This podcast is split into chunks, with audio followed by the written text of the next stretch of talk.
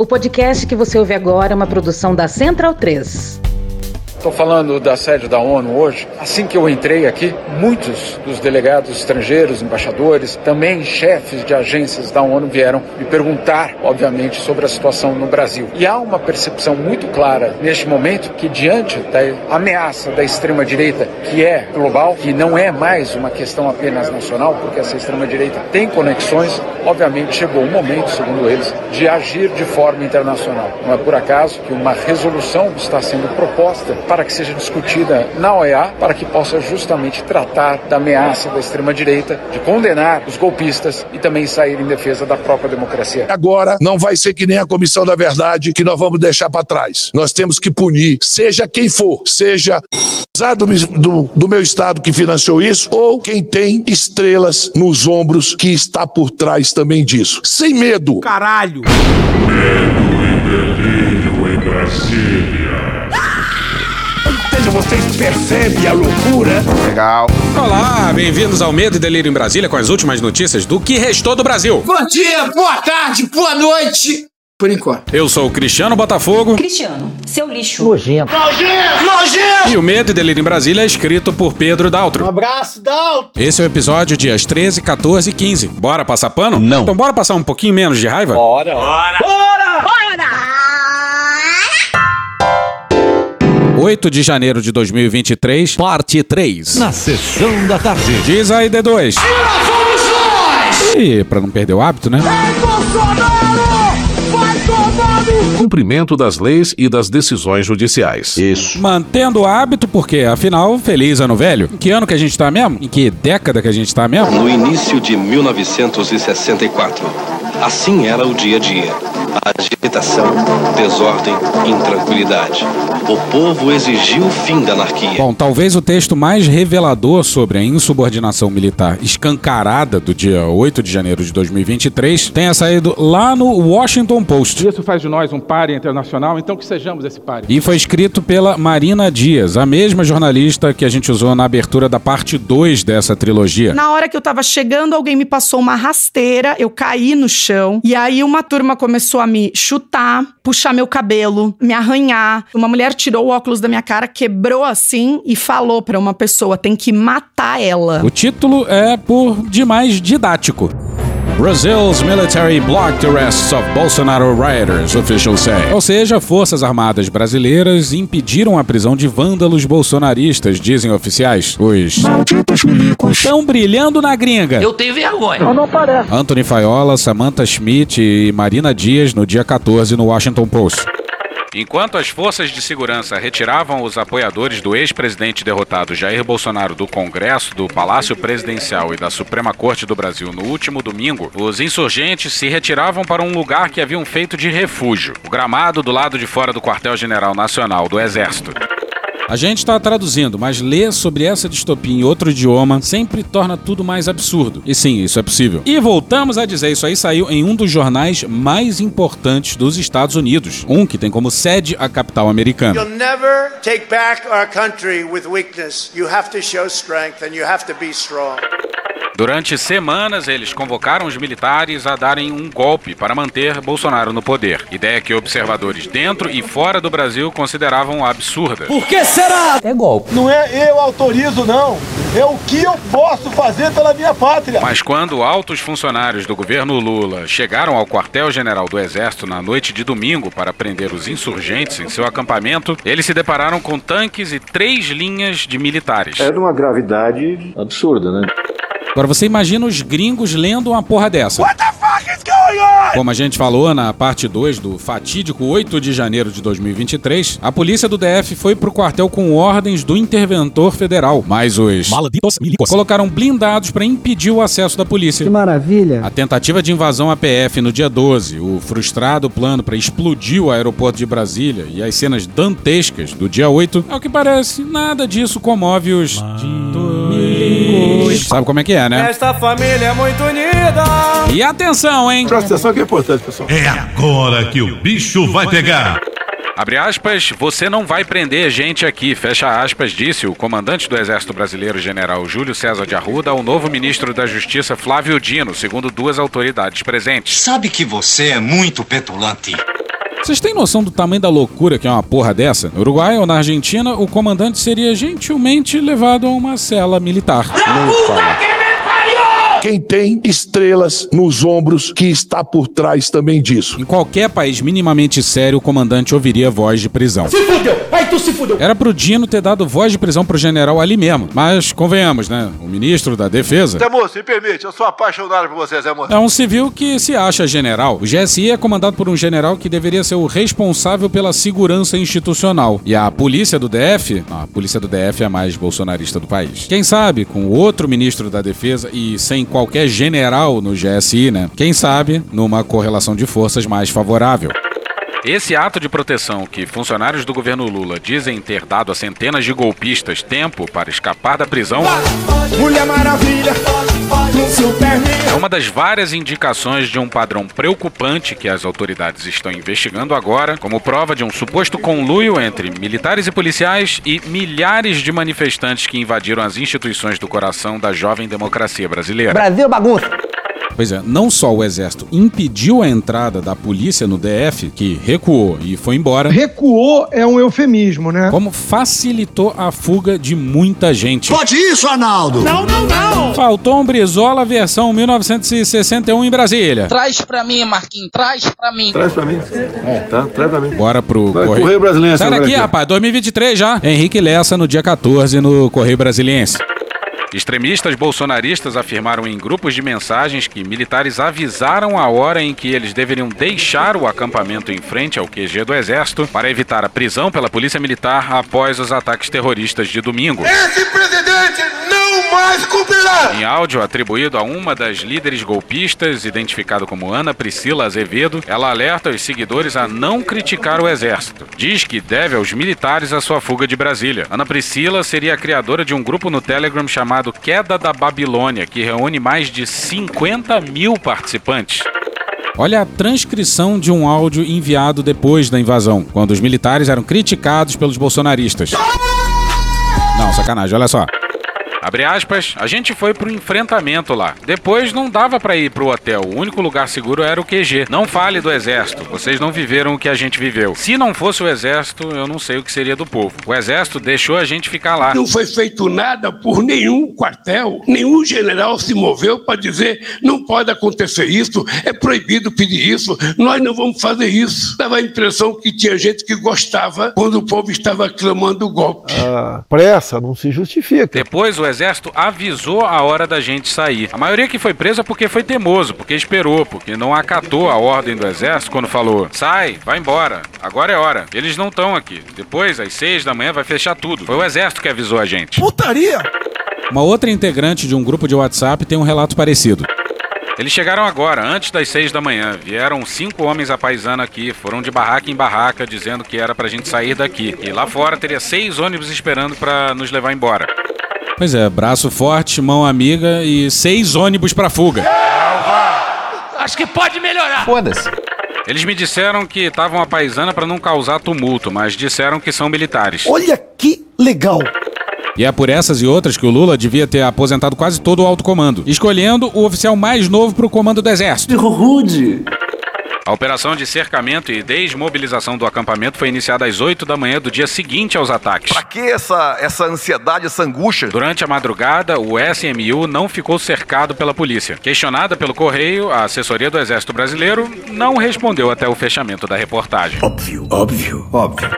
E a gente precisa falar sobre essa Ana Priscila Azevedo. Olha o naipe desse áudio enviado no dia 7 de janeiro ainda. Senhores, selva! Que brega! Senhores, selva! Senhores, Que brega! senhores, selva! Senhores! Ridículo, né? Ana Priscila Azevedo nesse sábado, dia 7 de janeiro de 2023. Isso é Rádio FM?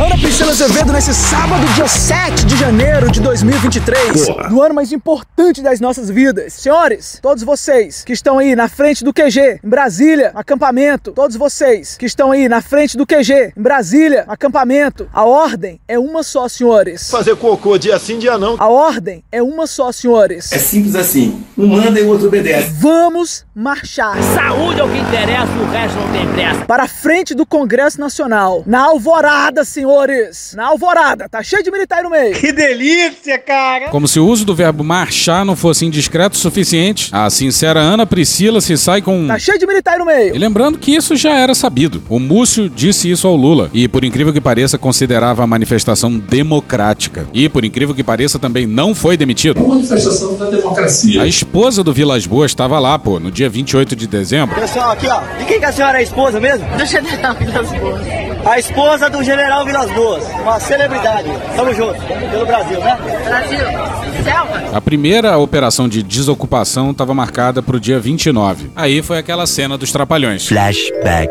Mas no dia 29 de dezembro, e muito por pressão do governador do DF, o exército enfim resolveu agir. Tu tava fora do Brasil, irmão? Pra desmobilizar essa sandice na frente do quartel. Pra que essa, essa ansiedade, essa angústia? É isso mesmo, e essa operação que acontece agora, JP, é em conjunto entre o Exército e o governo do Distrito Federal, com as forças de segurança do GDF, entre elas a Polícia Militar e também a equipe de limpeza. O intuito é tirar barracas, é, tirar dali vendedores ambulantes, na tentativa de desmobilizar essas pessoas que estão acampadas na, na porta do quartel-general do Exército desde meados de novembro. Essas pessoas não aceitam o resultado das eleições e pedem intervenção militar. Isso é ameaça de golpe. Você é um golpista. Hoje de manhã, agora há pouco, o Exército foi lá, junto com a Polícia Militar do Distrito Federal, para tentar retirar, tentar retirar, tentar, tentar retirar essas barracas e desta forma desmobilizar essas pessoas. Atenção, atenção, é agora que o bicho vai pegar. É agora que o bicho vai pegar. Thank you. Só que houve uma reação. Puta que pariu, Marquinho. Só que houve uma reação. Meu pau em sua mão. Pois é, senhoras e senhores. Os Tios e as tias do zap. colocaram um exército pra correr. Num evento que os historiadores já estão chamando de novo canudos. Calma. Aí eu acho exagero. É, menos. End of flashback. Volta pra Ana Priscila. Todo mundo sabe o horário da alvorada. Não sei. Todos para frente do Congresso Nacional. Ninguém veio, veio, veio para Brasília para ficar aqui acampado na frente do acampamento, ah, na frente do QG, não. O nosso destino, o nosso ponto, a nossa parada, parada, parada, é não só a frente do Congresso, mas é sitiar, sitiar, sitiar os três poderes. Lembrando que a inteligência do Exército, cuja sede fica a umas centenas de metros do acampamento, não captou qualquer ameaça. Por que será? O senhor admite a possibilidade teórica de haver um, um autogolpe? Já houve em outros países, né? Aqui nunca houve. Por enquanto. Não tem, Não tem. o que fazer na frente do QG no acampamento. Desçam todos, todos, todos na alvorada para a frente do Congresso, senhores. Então tudo bem. Não parece um militar dando ordem pra tropa? Pra caralho! E olha o naipe da loucura. Quero lembrar também pros senhores, lembrar, pedir os senhores para dar uma passadinha Não. lá no Instagram da primeira dama Michelle Bolsonaro, aonde que existe ali, né, o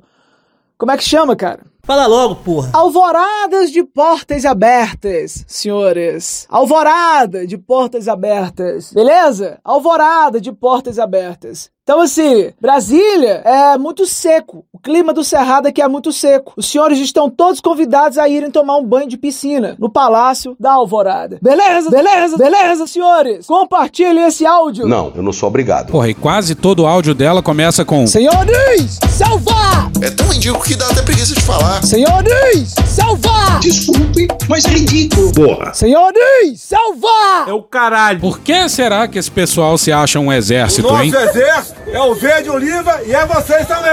Esse, Braga Neto, é o nosso exército. É o exército do povo. É o exército que está do nosso lado. Caminhem esse áudio Não, eu não sou obrigado. para todos os guerreiros que estão acampados Guerreiros! em frente ao QG. Porque vocês, brasilienses, vocês da região aqui do Distrito Federal, do entorno, vocês que não estão aqui ó, na linha de frente, com os guerreiros que vieram do Brasil inteiro, Guerreiros! vocês são traidores dessa pátria. O soldado que vai à guerra e tem medo de morrer é um covarde. Todos vocês aqui juraram da vida por sua liberdade. Repitam aí.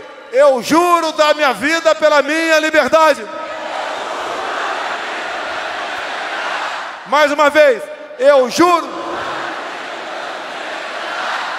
Vocês não vêm? Vocês estão os mais próximos aqui, ó, da região. Vocês não vêm porque vocês têm cargos. Mas a mamata acabou nesse governo. Comissionados. Porque vocês fizeram concurso. Bolsonaro acabou com a mamata! Por que vocês não querem puxar esse cachorro pela orelha? O cachorro do Supremo, o Xandão, Xandão. E a maioria de vocês se dizem cristãos. O Brasil é um país cristão. Eu sou cristão. Eu também sou terrivelmente cristão. Eu sou católico. Seus cristãos de merda! Seus cristãos de Araque! Não é uma luta da esquerda contra a direita. É uma luta do bem contra o mal. Uma guerra do bem contra o mal. Vocês cairão! Vocês passarão no crivo do Deus Todo-Poderoso. Deus, Deus, Deus, Deus, Deus, Deus, Deus, Deus, Deus, Deus, Deus, Deus, Deus, Deus, Deus, Deus, Deus, Deus, Deus, Deus, Deus, Deus, Deus, Deus, Deus, Deus. Porque nós estamos lutando é contra o comunismo, contra o comunismo. Acabar com o comunismo. As dores do comunismo. As dores do comunismo. As dores do comunismo. O último obstáculo para o socialismo. Essa casa é grande demais para você. Cabe mais uma família aqui dentro. Você que mora numa casa um pouco grande, eu tenho uma casa de praia. Você quer dividir isso com o terceiro? E esses filhos do diabo,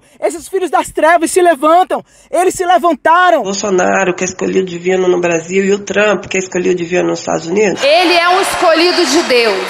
Se fosse para estar do outro lado, nós não seríamos escolhidos. É por essas e outras que a gente fala em distopia, né, pô? Eu não tô doido, não! Que quadra miserável da história, hein? E a gente volta a dizer, não tem solução fácil à vista. Já falamos disso um pouco na parte 2 dessa trilogia, mas vamos voltar para os generais brilhando no Washington Post.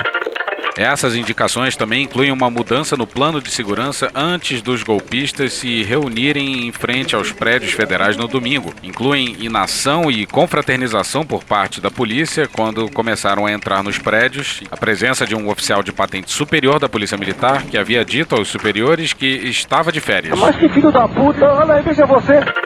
Acredite você, o comandante estava na rua comandando a operação, depois que deu merda, claro, e simplesmente esbarrou Do nada, manhã. o coronel, que é diretor de operações da PM do Distrito Federal, que estava de férias no meio do quebra-quebra às seis e meia da tarde. E o ex-comandante Em 50 metros, tire o cu da reta. disse que as informações de que tudo seria tranquilo no dia 8 vieram do departamento do coronel. E o coronel, por sua vez, disse que estava ali no meio do quebra-quebra para ajudar. Air quotes. Ajudando muito provavelmente usando a camisa amarela. É o gol da Alemanha. Antes do domingo, os militares haviam impedido duas vezes as autoridades de desocupar o acampamento bolsonarista. Segundo declarações do coronel Fábio Augusto Vieira, ex-comandante da Polícia Militar do Distrito Federal de Brasília, oferecidos ao Washington Post. Vieira foi detido por falhas na segurança durante os distúrbios. Isso que deixa a gente puto. Calma é o cacete, pô. O comandante da polícia do DF tinha que ter sido preso mesmo. Mas do lado do exército não tem um preso. Só no Brasil que acontece a porra dessa. Brasil bagunça. Os insurgentes destruíram os prédios modernistas do governo da Praça dos Três Poderes em Brasília, quebrando vidros, destruindo móveis, cortando quadros e roubando armas, documentos e outros troféus. O plano deles, acreditam os funcionários do governo, era acionar uma lei que permitiria aos militares restaurar a ordem da capital. E a ideia de acionar uma GLO era apoiada por ele, o Zé Múcio. Tá maluco? E o Lula sabia muito bem do problema. Se eu tivesse feito GLO, eu teria assumido a responsabilidade de abandonar a minha responsabilidade. Aí sim estaria acontecendo o golpe que as pessoas queriam. O Lula deixa de ser governo para que algum general assuma o governo. Pois é, aí não é possível que o Lula tenha visto o Múcio sugerindo isso, sugerindo uma GLO, e não procure imediatamente um novo ministro da Defesa. O Múcio só pode ser um general infiltrado. Imagina só, há anos o exército cria e alimenta esse caos. E aí a sugestão do Múcio para resolver o caos é chamar o exército. E a Natália Viana, na agência pública, escreveu tudo o que precisava ser dito.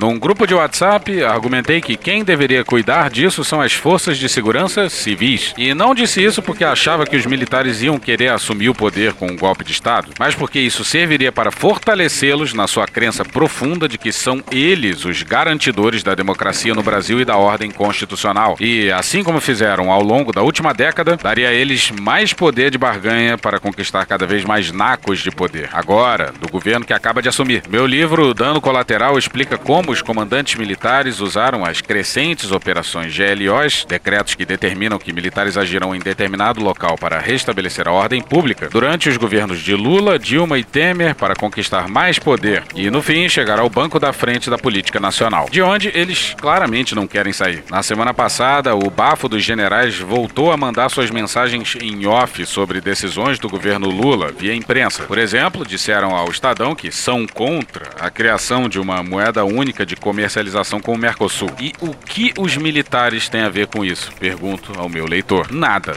A não ser que eles querem seguir ditando os rumos da política. As Forças Armadas são burocracia do Estado. Burocracia do Estado obedece, não manda. Burocracia do Estado não dá palpite.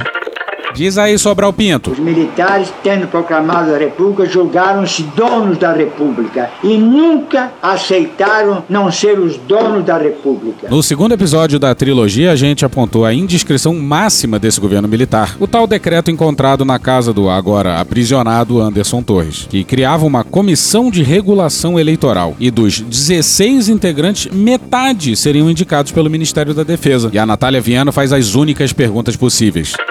Qual foi o papel do ministro da Defesa Paulo Sérgio Nogueira de Oliveira? Sentar na mesa! E dos comandantes antigos e atuais na elaboração da minuta de Anderson Torres que daria o controle sobre a comissão de revisão eleitoral a esse ministério. Então, ainda chefiado por militares. Quem deu a ordem para os comandos regionais protegerem e darem abrigo aos manifestantes? Quem deu a ordem para impedir a retirada dos golpistas que acampavam nos quartéis?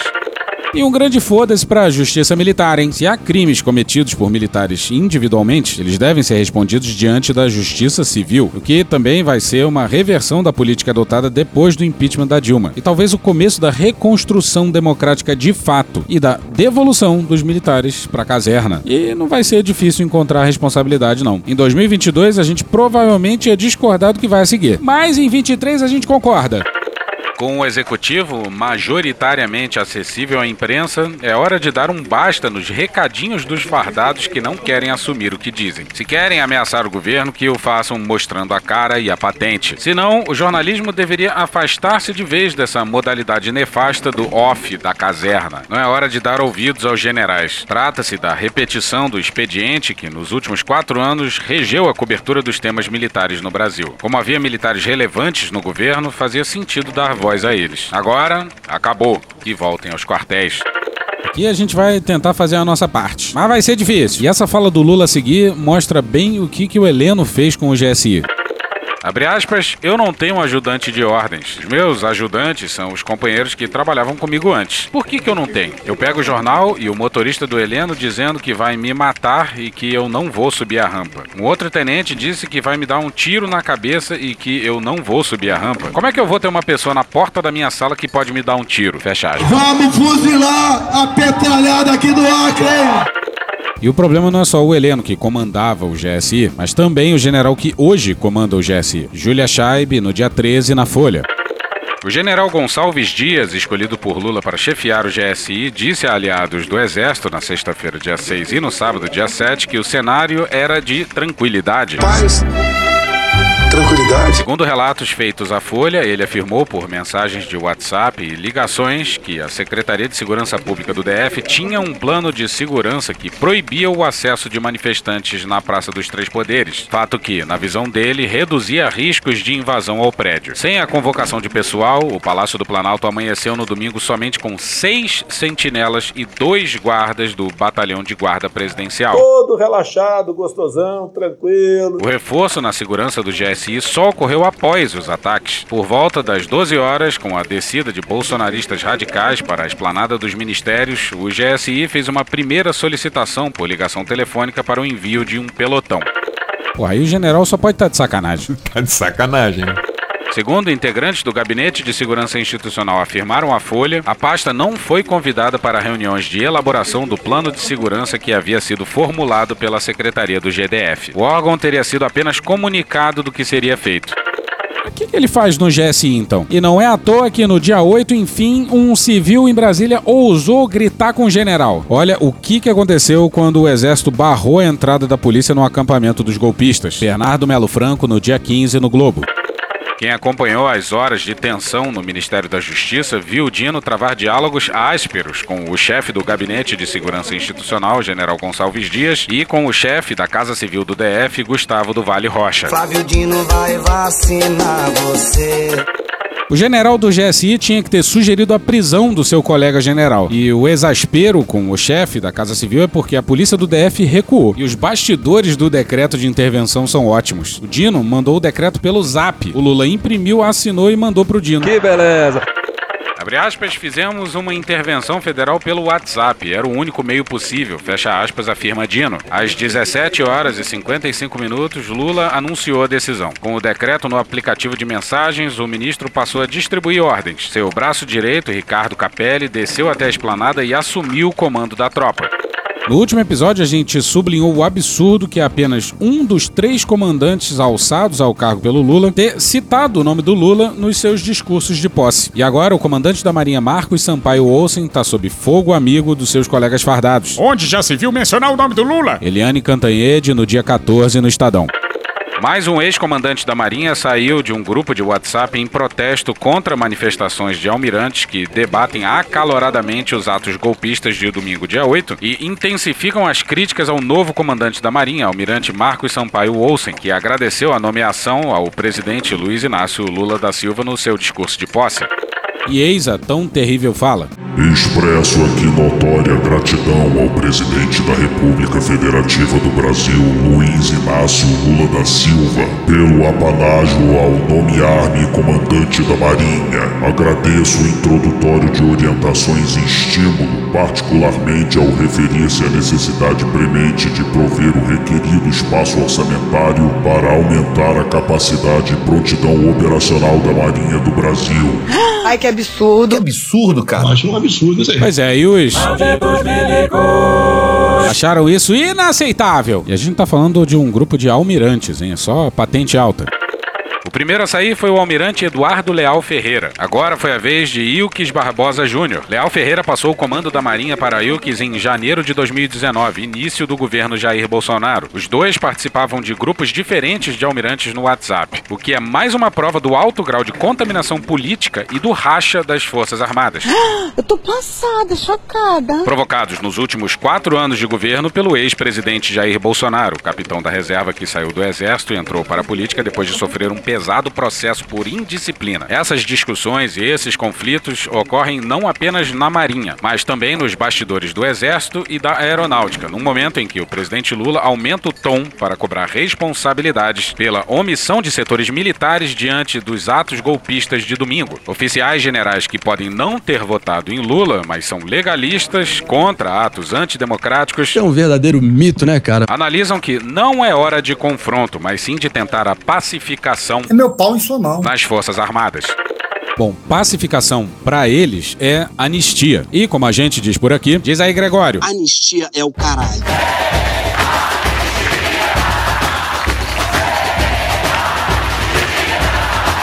E por acaso, tem algum legalista que votou no Bolsonaro? Não tem. Só se for legalista e maluco, porra! Calma, calma. Teu cu! Ao sair do seu grupo de WhatsApp, Ilques Barbosa justificou que, abre aspas, em nenhuma hipótese, nenhuma concordo com atitudes que comprometem a hierarquia e a disciplina. Fecha aspas e continuou. Em nenhuma hipótese os fins justificam os meios. Se assim fosse, estaríamos nos igualando a tudo que desacreditamos. Fecha aspas. Tava fora do Brasil, irmão? Tu tava fora do Brasil, irmão? Viajou, passeou? Qual foi? Agora você imagina só, o sujeito que foi escolhido a dedo pelo Bolsonaro jura que é um democrata. Se ele achasse isso mesmo, ele teria pedido para sair do cargo de comandante em protesto pelo uso político da Marinha. Mas aí, na hora do sacrifício.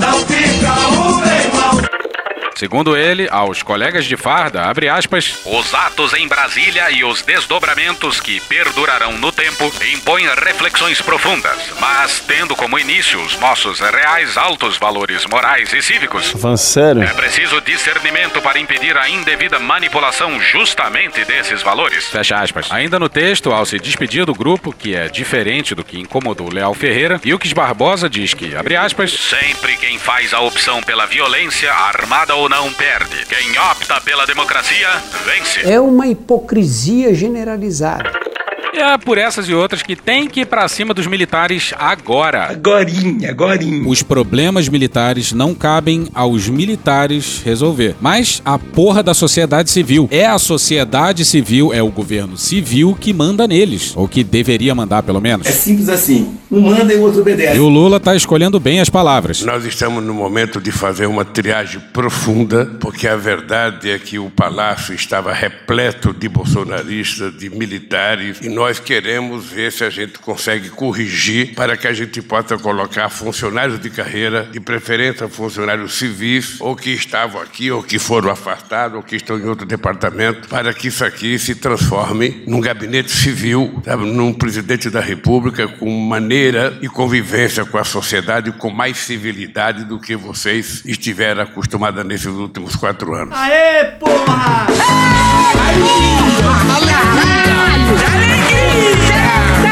O Lula falou sobre uma reunião no dia 8, depois que deu a merda. E eu fiz uma reunião com os comandantes das Forças Armadas, com o ministro Zé Múcio, com o GFI e com alguns ministros, tentando mostrar que por menos do que isso, muita gente foi presa, foi torturada e muita gente morreu na década de 70. Imagina a cara de paisagem dos comandantes ouvindo isso. Eu lembrava as pessoas que a presidenta Dilma era por menos do que isso, ela foi presa três anos e meio, ela tomou choque, onde vocês nem possam imaginar que a pessoa vai tomar choque, e tomou choque muito tempo, porque ela era contra a ditadura militar. Ódio e nojo. Ódio e nojo. Ódio e nojo. Ódio à ditadura. E ainda assim, a Dilma apareceu toda altiva no seu julgamento militar, enquanto os militares escondiam o rosto. Eu estou esperando a poeira baixar. Eu quero ver todas as fitas que foram gravadas dentro da Suprema Corte, dentro da Câmara, dentro do Palácio do Planalto. Teve muita gente conivente. Teve muita gente conivente. Pra caralho! É importante dizer, teve muita gente da Polícia Militar conivente. Teve muita gente das Forças Armadas aqui dentro conivente. Eu estou convencido que a porta do Palácio do Planalto foi aberta para que gente entrasse, porque não tem porta quebrada na porta de entrada, ou seja, significa que alguém facilitou a entrada deles aqui. E nós vamos com muita calma investigar e ver o que aconteceu de verdade, porque nos vídeos que eu vi, eu vi soldado do exército conversando com os invasores, eu vi soldado cantando junto com os invasores. E tem um trecho que a gente não achou o áudio, mas o Lula disse o seguinte sobre os militares, abre aspas, eu perdi a confiança simplesmente. Na hora que eu recuperar a confiança, eu volto à normalidade. Fecha aspas. Maravilhoso! E os militares, claro, não gostaram. Foda-se. Eles são muito sensíveis. Eu aprendi muito cedo no exército brasileiro. Se colocar no lugar da outra pessoa. Às vezes, uma palavra de conforto é o suficiente. Sérgio Roxo e Jennifer Goulart no dia 12 no Globo. Na avaliação de oficiais, as declarações do presidente Lula que miram os militares colocam dúvida num caminho que já vinha sendo pavimentado pelo ministro José Múcio Monteiro junto aos novos comandantes, de pacificação e aproximação dos militares junto ao novo governo. Não pode, cara. Você tá maluco. Você tá maluco. A leitura de integrantes da caserna ouvidos por o Globo é a de que as declarações geram incômodos e mal-estar nas forças. Foda-se! Foda-se, foda-se. Foda-se. Foda-se. Foda-se. Foda-se. Foda-se! Foda-se. Foda-se. Foda-se! Tornando a tarefa de Múcio à frente do Ministério da Defesa mais complexa. Múcio foi chamado para o cargo para pacificar a relação de Lula com os militares. O ex-ministro da Defesa avalia que não ajuda em nada nesse momento falas direcionadas aos militares e argumenta que, se for para apontar culpados, Lula deve citar nomes e não adotar tom genérico como fez na segunda-feira, quando afirmou na reunião com governadores que nenhum general se moveu contra os acampamentos em frente aos quartéis. Não foi feito nada por nenhum quartel, nenhum general se moveu para dizer não pode acontecer isso, é proibido pedir isso, nós não vamos fazer isso. Dava a impressão que tinha gente que gostava quando o povo estava clamando o golpe. Para os militares, a culpa é do GSI, é da Polícia de Brasília, é de todos os civis, menos dos. E encerramos o dia de hoje com um baita texto do Edson Rossi. A gente já falou aqui que a história do exército é a história de uma luta contra inimigos internos. Porque os inimigos externos simplesmente não existem mais. Edson Rossi no dia 13 na Isto é Dinheiro. Sabia que as Forças Armadas Brasileiras se incluem na rara categoria global de ter matado mais patriotas que estrangeiros? Mostra a sua gênese. Vou morrer gente? Vai morrer gente. Se vai morrer alguns inocentes, tudo bem. Tinha que matar é mais. A minha especialidade é matar. pô. Em seus 200 anos, o Exército lista mais batalhas contra brasileiros. Doideira, né? Doideira! E esse primeiro doideira não é nosso não, hein? Muito bom, muito bom. Aí reparou nos 200 anos, né? Nem fudendo, o Exército tem 374 anos, como diz o próprio Exército. Matou nas revoltas todas: Sul, Maranhão, Bahia, Pernambuco. Matou em Canudos. Matou em 1932. Matou na ditadura. Matou em Volta Redonda. Metralhou no Rio. Matar brasileiros parece ser a sina dessa instituição. Ah, ô, cara, quem fala de eu não tô com governo, tá vendo? O que se confirmou na pandemia? A gestão patético-criminosa de Jair Bolsonaro e Eduardo Pazuello à frente da saúde. Eu não sabia nem o que era o SUS. E o elemento chegava com malária e covid e era tratado com hidroxicloroquina e ficava bom. Deve, em nome da ética e desse projeto ridículo de nação, virar inquérito. Procura o médico rapidamente, tá o coquetel Pazuello aqui, tá ok, pessoal? Por atrasar vacinas. A pressa da vacina não, não se justifica. Por ignorar a crise de oxigênio em Manaus. Enquanto o militar ex-ministro curtia festinha regada a uísque. Nesta segunda, o ministro da Saúde admitiu que foi avisado sobre o risco de um colapso no fornecimento de oxigênio hospitalar. Segundo Eduardo Pazuello, ele recebeu um alerta uma semana antes da crise começar. Uma semana antes da crise começar. No dia 8 de janeiro, nós tivemos a compreensão a partir de uma carta da White Martins de que poderia haver falta de oxigênio se não houvesse ações para que a gente mitigasse esse problema. O que, que você vai fazer? Nada. Ou por mandar para Macapá vacinas que deveriam seguir para Manaus. Tem um grau aí de prisma na coisa. Erro bobo, coisa de mil quilômetros. Se na Segunda Guerra Mundial os aliados tivessem o gênio Pazuello como estrategista logístico, em 1944 o desembarque da Normandia aconteceria em Hamburgo. Isso é o exército brasileiro. Esse, Braga Neto, é o nosso exército. Cujo filhote símbolo mais reluzente é o fujão Jair Messias Bolsonaro. E toda e qualquer defesa do Bolsonaro soa ofensiva ao Bolsonaro. Olha essa do Flávio Bolsonaro. Não dá pra continuar, tá passando mal. Vanderson Lima, no dia 10, no Valor. Abre aspas. O presidente Bolsonaro, como muitos aí já falaram, após o resultado das eleições, ficou em silêncio, se recolheu e está lambendo as feridas. Vão ficar chorando até quando? É o que ele está fazendo, praticamente incomunicável. Fode, porra! Não fala nem recebe chamado, o pessoal uma hora atrás. Mas volta pro texto do Edson. Uma instituição que forma um presidente da República que declara não te estupraria porque você não merece é uma instituição falida, medieval. Ponto. A frase de Bolsonaro, definitiva e definidora, é a quintessência da ética, técnica e estética desse ser desprezível que simboliza nossas Forças Armadas. Com camisa da seleção e bandeira no pacote. Qual o principal feito do seu governo? Há pouco tempo você não via as cores verde e amarela por aí. Hoje não é, é. Você vê em qualquer lugar. Gênio. Aliás, uma instituição que, além de matar brasileiros, gosta bastante de dinheiro, não é? Com quase 380 mil militares ativos e outros 460 mil inativos e pensionistas, esse lodo burocrático consome 86 bilhões de reais com a folha de pagamentos. Mais que a educação, 64 bilhões, e saúde, 17 bilhões juntas. Repito! Mais que a educação, 64 bilhões, e saúde, 17 bilhões juntas. Eu vou repetir! Mais que a educação, 64 bilhões, e saúde, 17 bilhões juntas. Eu vou repetir mais uma vez. Mais que a educação, 64 bilhões, e saúde, 17 bilhões juntas. Não tem como não dar errado. Vai dar errado. Puta que pariu!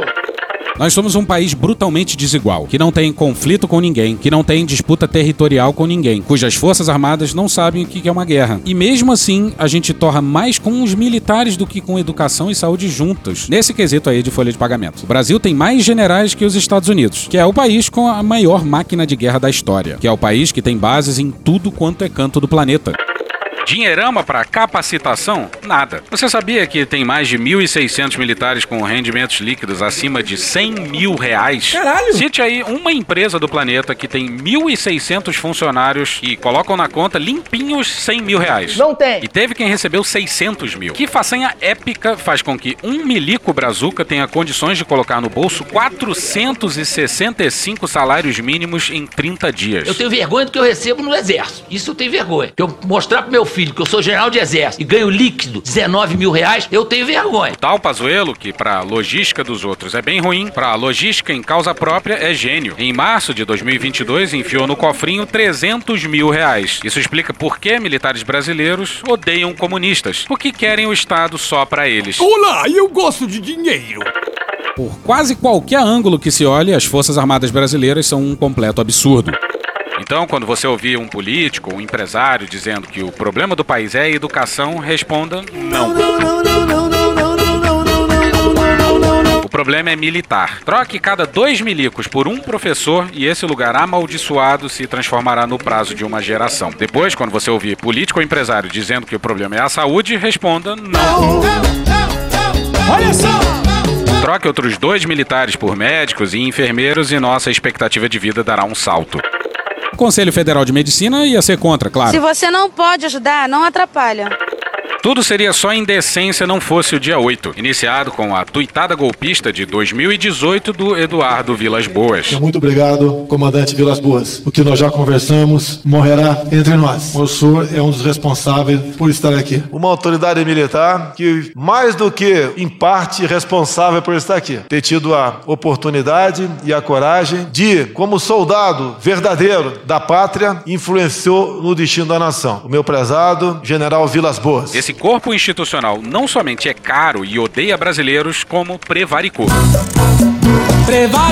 Ao ser conivente com o assalto aos três poderes, mostrou que não precisa existir. Costa Rica e Islândia nem tem. Ou pelo menos deveria ser aniquilado para renascer transformado. Moderno, civilizado, cumpridor de seu papel constitucional, enquanto não aprender que serve a uma nação e não a uma corporação ideologicamente falida, seu papel estará mais contra os brasileiros do que a favor. E essa é a única forma de acabar essa trilogia. Bom, pelo menos até aqui é uma trilogia. Não subestimemos o Brasil. É desse jeito aqui, ó.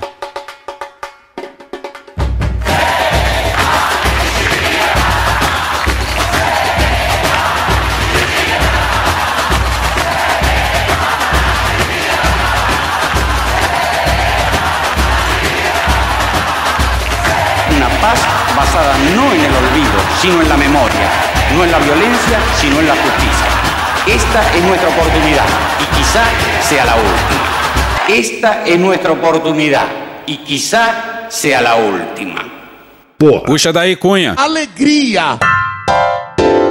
E hoje a gente fica por aqui. Esse episódio são áudios de Jamil Chad, UOL, TV Senado, Casimiro, Choque de Cultura, Carla Bora, Gil Brother, Hermes e Renato, Galãs Feios, Trapalhões, Rede Globo, Professor Pasquale, D2, Multishow, Planet Ramp, Direito em Vídeo, Foro de Teresina, Face the Nation, Jovem Pan, NBC News, Dom e Juan, CNN Brasil, Notas Taquigráficas do Senado, Se Beber Não Case, Jorge Benjor, Dudu Nobre, Stallone Cobra, TV Brasil, Leva Nós, Sai de Bamba, SBT News, Metrópolis, MC Douglinhas, Cartoon Network, Futurama, Leandro Hassum, Canal Meio, Band Jornalismo, Guerreiros, Terra Brasil, Desmentindo Bolsonaro, Poder 360, Itatiaia, Flow, Podcast no Pé do Ouvido, Rádio Guaíba, Jovem Pan News, Globo News, Canal Curta, Câmara dos Deputados, Beatles, Meteoro Brasil, Esporte TV, Cara Tapa, Franciel Cruz, Greg News, Midcast, Revelação, Bezerra da Silva, BMCBDF, Drauzio Varela, Orquestra Brasileira de Música Jamaicana, Intercept Brasil, Programa Cadeia, Valentina Bandeira, Juliane Furno, Diogo Defante, Gaveta, Vitor Camejo, TV Alerj, Melhores do Mundo, Falha de Cobertura, Os Donos da Bola, Porta dos Fundos, de Melo, SDH Argentina e The Office. Thank you! Se quiser e puder, pinga um lá pra gente no PicPay ou no apoia.se barra medo e delírio. Porra, doação ao caralho, porra. Não tem nem dinheiro pra me comprar um jogo de videogame, moro, cara? Assina o nosso feed no seu agregador de podcast favorito e dá uma olhada nas nossas redes sociais. E também no loja.medoedelirioembrasilha.com.br. Eu sou Cristiano Botafogo, o Medo e Delírio em Brasília é escrito por Pedro Daltro e um grande abraço. Bora passar pano? Não. Mas bora passar menos raiva? Bora. Me permite uma parte? Não lhe dou a parte. Eu fiquei pensando nos netos dos velhos. Então, vovó tá presa. Que porra de frase que uma pessoa até é obrigada a dizer uma porra dessa? Cadê a vovó? Tá presa por terrorismo. Acabou? Acabou.